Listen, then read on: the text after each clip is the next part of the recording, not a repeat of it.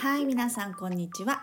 あなたの推しをマンダラ化する偏愛マンダラ絵師のアキエです。この番組は星読みを交えながらゲストの好きなものを語っていただく番組となっております今回のゲストは前回に引き続き、えフロリダでいろいろねものづくりをされているミサオさん来ていただいてお話しいただいておりますまあ、今回のお話はですね、えーと、ドライフラワーのことだったりとか、うんまあ、その作品についてみたいなお話もしていただいておりますので、えー、お聞きくださると嬉しいです。ホロスコープご紹介いたします。月星座が伊手座、金星星座も伊手座の、えー、ミサオさんです。えー、伊手座の天体がぎゅうぎゅっと集まってらっしゃる方だなと。あとね、うん、特徴的なのは魚座にも特徴があるかなっていう感じでございます星読みが好きな人はこの星座も背景にお聞きくださると楽しめるかもしれませんそれではどうぞ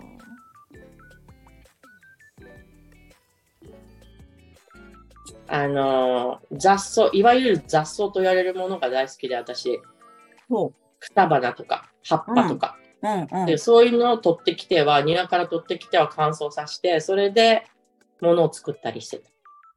最近は。そう取ってきて乾燥してものを、今あの、後ろにドライフラワー大きいのありますよね。そうそう。そのドライフラワー、す、え、すごいでかくないですか？めっちゃでかい。めっちゃでかいですよね。直径多分130センチぐらい。ああ、すごい。のピース状になった今ドライフラワーが、えっ、ー、と、うん、ミサオさんのこの壁にかけられてるんですけど、まあ、そういうものを売る。うん。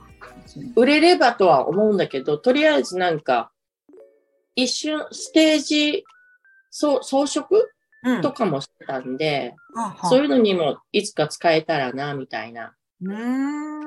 のでとりあえず大きいものが好きで自分、何でも。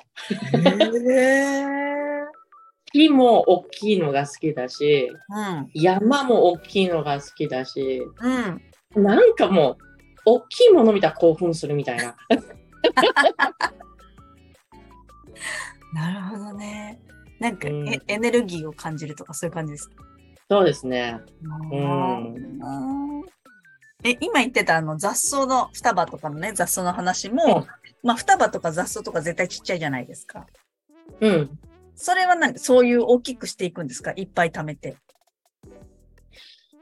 うん、そうですね。うちのに、うち今住んでるとこめっちゃ土地が広くて、うん、で、もうほったらかしてたら必然的な雑草がすごい、うん、なんだろう、腰ぐらいまで雑草が高くなってるから、で、その雑草が使えるなっていうことに気づいて、うん、この後ろにあるの、ほぼほぼその雑草でできてるんですよ。えー、見えない。そうなんそう。それをで、雑草ってね、うん。雑草って、あれなんですよ、見える。あ、すごい素敵。うん。え、でもユーカリとかも一応刺したりとかしつつ、そうそうそう、あの、松ぼっくりとかも。箇所箇所で、そういうユーカリとか、あとはなんか、こういうのしてるって言ったら、私も使わないからこれ使ってって持ってきてくれる人がいて、そういうの、うんうん、そういうのと、なんか、も捨てるんだったらもったいないから使うよみたいな。へえ、うん、そういうのを使って作ったり結構な量ですよね、その大きさだったら。めっちゃ、うん、めちゃくちゃすごかった。うん、で、雑草ってすぐに種飛ばすから、うん、綿がつくのね、すぐに。そうしてたら。で、うん、いい具合に綿がついて可愛いんだけど、うん、来るまではもう綿毛がすごくて、家の中なのに、家の中のゴミがほぼほぼ綿毛になってたりして。えー、よく旦那には怒られました。また綿毛があるよっていう、ね。そうそうそう。すごい、えー、今でも言われる。えー、でももうね、自分の家にあるもので材料が作れるってことですもんね。そうですね。ベースはね、そうですね。うん、うん、まあやっぱし買ってこないくちゃいけないものはあったりはするけど、うんうんうん、買ってきて花とか、買ってきてそれを、うん、ドライにしてとか。その大きさだから、うん、うん、ここら辺も雑草だらけで本当すごい。あ、うん。それはもうドライにしたものを刺してるっていう感じですね。そうです。ベースに刺してるんだ。うん。そこは何ですか？自分のアトリエ的な工房的なお部屋、自分の部屋みたいな。うね、うん。アトリエですね。アトリエかっこいい。うん、ええー。そうなんですよ。ええー、なるほどね。うん、まあ、そういうドライフラワーも好きって書いてますもんね。はい。うんうん。大きいものも書いてますね、確かに。そうです。あと書いてあるのが、うん、かす漬けですかね。そう、かす、ぬか漬け？あ、ぬか漬けね。うん。そこでも、あの、フロリダ、インフロリダですか？インフロリダで。ぬかを買ってきてやってみようということになって、やったらやったり面白くて、うん、すごい大雑把だから、そんな綺麗に、あの、なんていうの、毎日、こう、混ぜないといけないって言われてたんだけど、うん、混ぜられないって思って、冷蔵庫全然混ぜなくて大丈夫だよって言われて、あじゃあ冷蔵庫でするって言って。ちょっとね、活動を弱くしてあげる。弱くしてみたいな。でもそれでも活動が強くなる、なんか白い、なんか、上輪っかに白いのが出てきて、うん、それはちゃんと手入れしてあげないといけないよっていう意味だよって言われて、うん、そう、それを必然的に毎回見るぐらい混ぜてないと。あ出てきちゃったなっていうね。出てきてるなみたいな。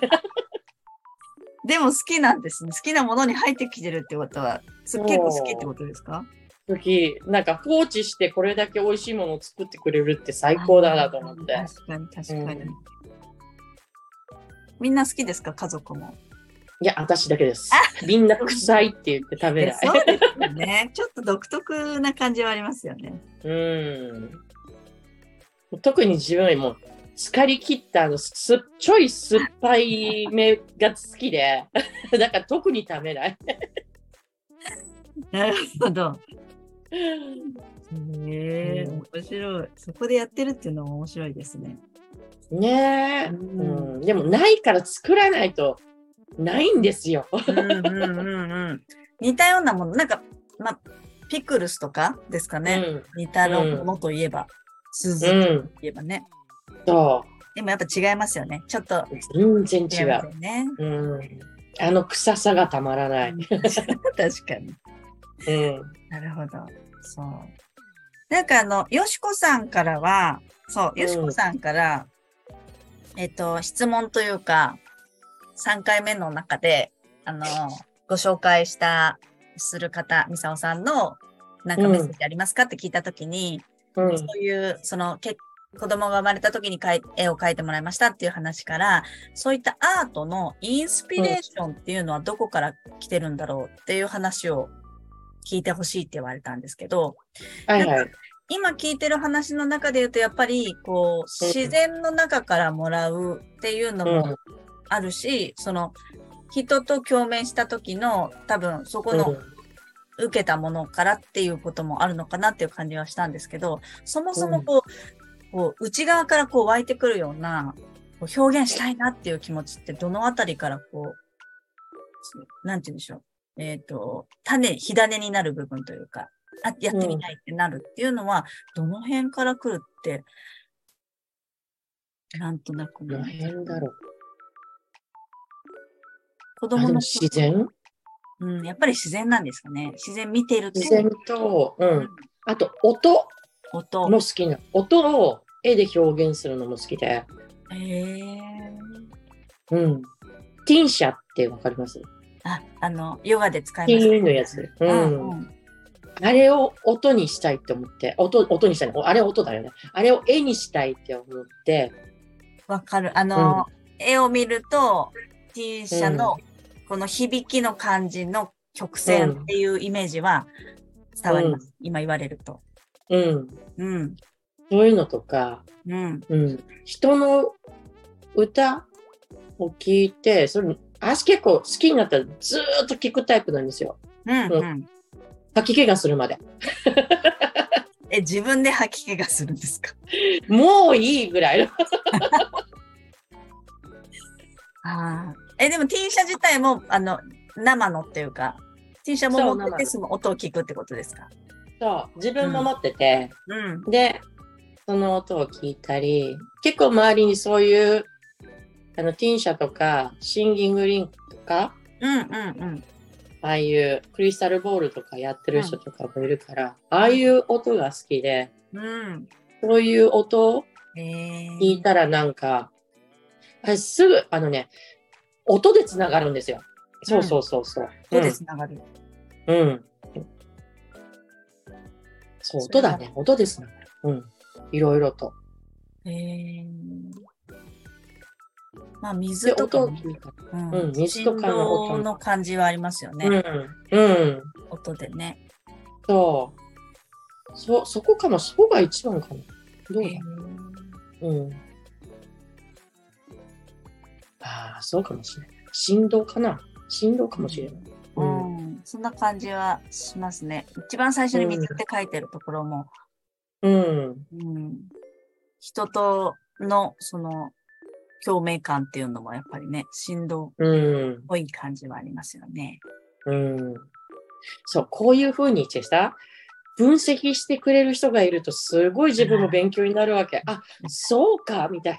みたいな感じで。わ、ね、かります。でもなんかそれがまた答えではなくって、うん、そこからまた、あ、そうかもしれないっていうところからまた自分でなんかこうね、深掘りしていくと、まあ、違うところに行ったりもすると思うんですけど、うこのね、こう、ちょっとした、こう、きっかけが人と話したりとかするとありますよね。うん。すごくそれわかります。見えてくる、ね、ちょっと視点が変わるみたいなね。そうそうそうそう。うんうんうんありがとうございます。いえ、こちらこそ。でもその絵の感じの粒感とか、この流れ感とかは、その水とか振動とか音とかっていうのを表現されてるっていうのは、うん、すごくわかりますね、見てると。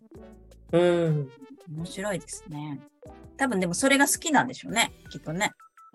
好きですね。うん。わかりました。ありがとうございます。ちょっとね、いろいろと お話面白いので聞きたいんですけど、聞きたいんですけど、まあ、この辺でちょっと次の方の紹介のお話を聞いてみたいなと思うんですが、一応あの、平安ラジオの中では、次の方の紹介は、お友達の中でもこうね、推したいお友達というか、この子すごくいいんですよっていう方をちょっと紹介してもらえればなと思うんですが、はい、次の方、どの、うん、どんな方になりますか？次の方は、はい。ふたこちゃんと言いまして、はい。沖縄の時に一緒に、あの、草木染めを一緒にしてた子で、もうその子もかなりの変態で。いいですね、いいですね。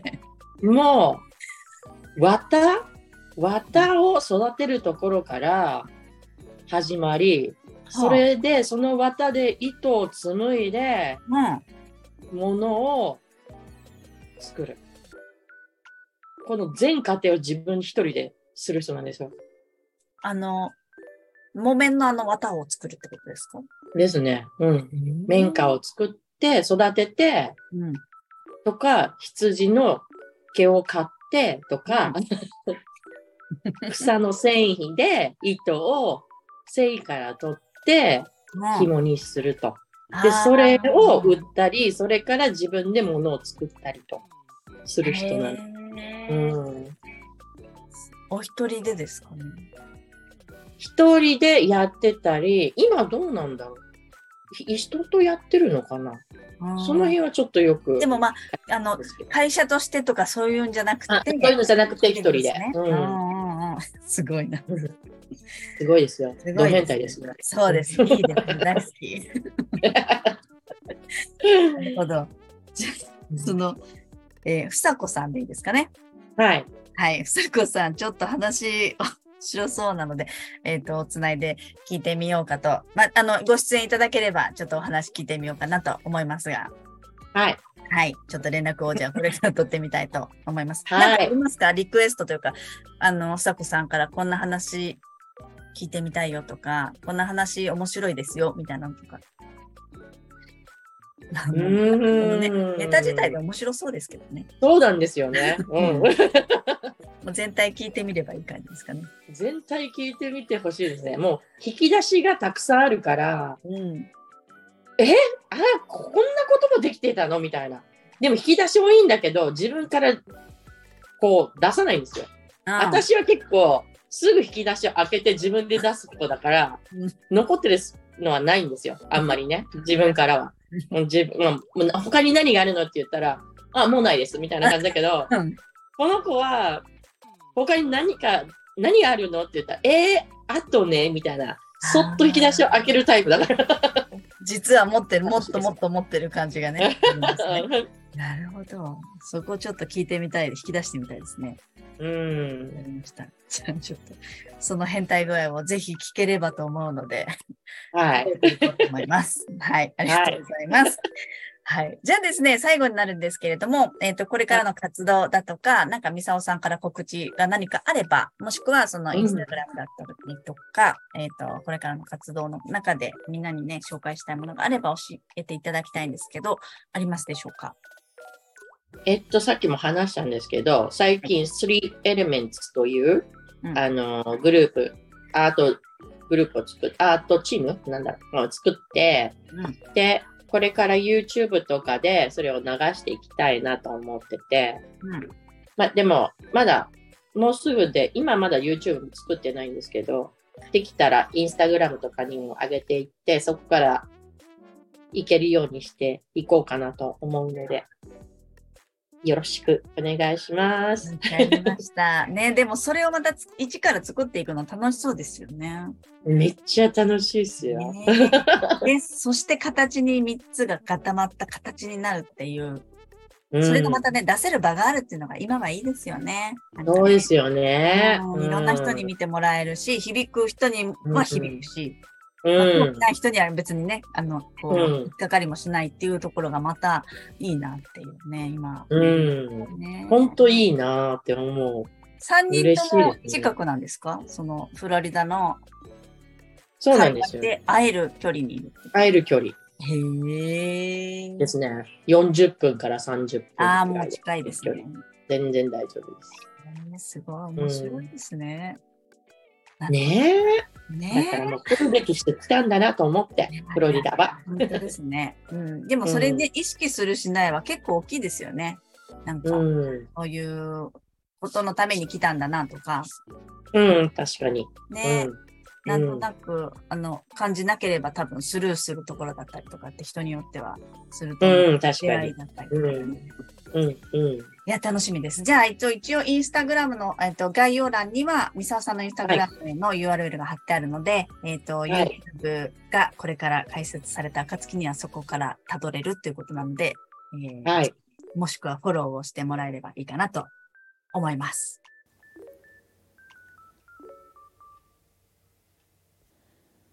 はい、ということで、今回の偏愛マンダラジオいかがだったでしょうか？えー、ミサオさんのねこれからちょうど今この3人で3エレメンツ、えー、これから活動が始まるというかね作品が出来上がったところだっていうことなので、えー、これからの YouTube だったりとか活動だったりとかちょっとね楽しみにしたいと思います。ぜひぜひ、えー、概要欄の方から Instagram などなどチェックしてもらえれば嬉しいです。ね、やっぱりものづくりをする人とか表現をする人って、うん、話を聞くの私本当に大好きで、あのー、私はどっちかというとデザイナー気質になるので、えー、人からのインスピレーションを形にするというかねあのテーマがあってそれを作るみたいなことに興味津々なんですけどあのアートを自分から湧き出るものを作り出すっていうのはねもう全然私とカテゴリーが違う人だなっていつも思って、えー、ただただの憧れになっていく感じなんですけどそれのインスピレーションのもらい方とか、えー、それをどうやって表現するかっていうそのロジカルな思考とかっていうのはすごく勉強になるのでね、これからもたくさんこうクリエイトする方のお話も聞ければ嬉しいななんて思ってますね。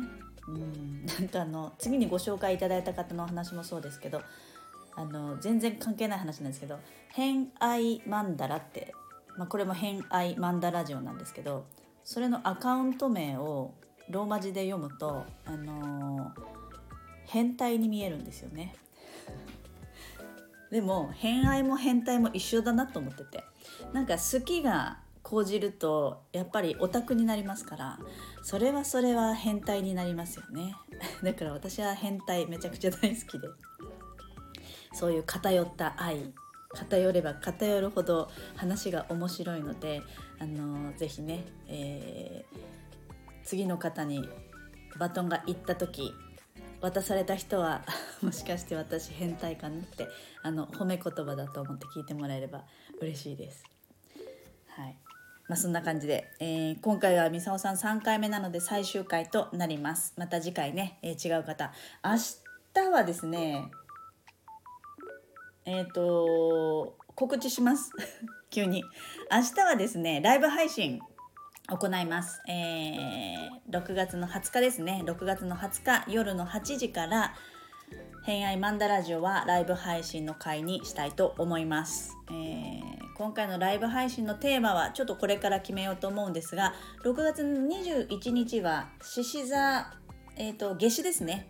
夏至なので、夏至になると、なんか私は毎年いろいろある時期に入ってくるなという感じがあって皆さんどうですかね？夏至っていうとこう太陽がこう日がね一番頂点上に来て、えー、日が長い日になるんですけれども、うん、なんかこう真夏に行くぞみたいなねこれから夏真っ盛りってなるエネルギッシュの、えー、ターニングポイントかなと思うので、まあ、そんな話をちょっとしたいかなって今はなんとなく思ってます。えー私のラジオのお知らせのところで、えー、今度のライブ配信に関しては、えー、こんなことしますっていうことを書いてあるのでちょっとチェックしてみてもらえると嬉しいですさらにリアタイコメント、えー、レターもぜひぜひお待ちしております。はい。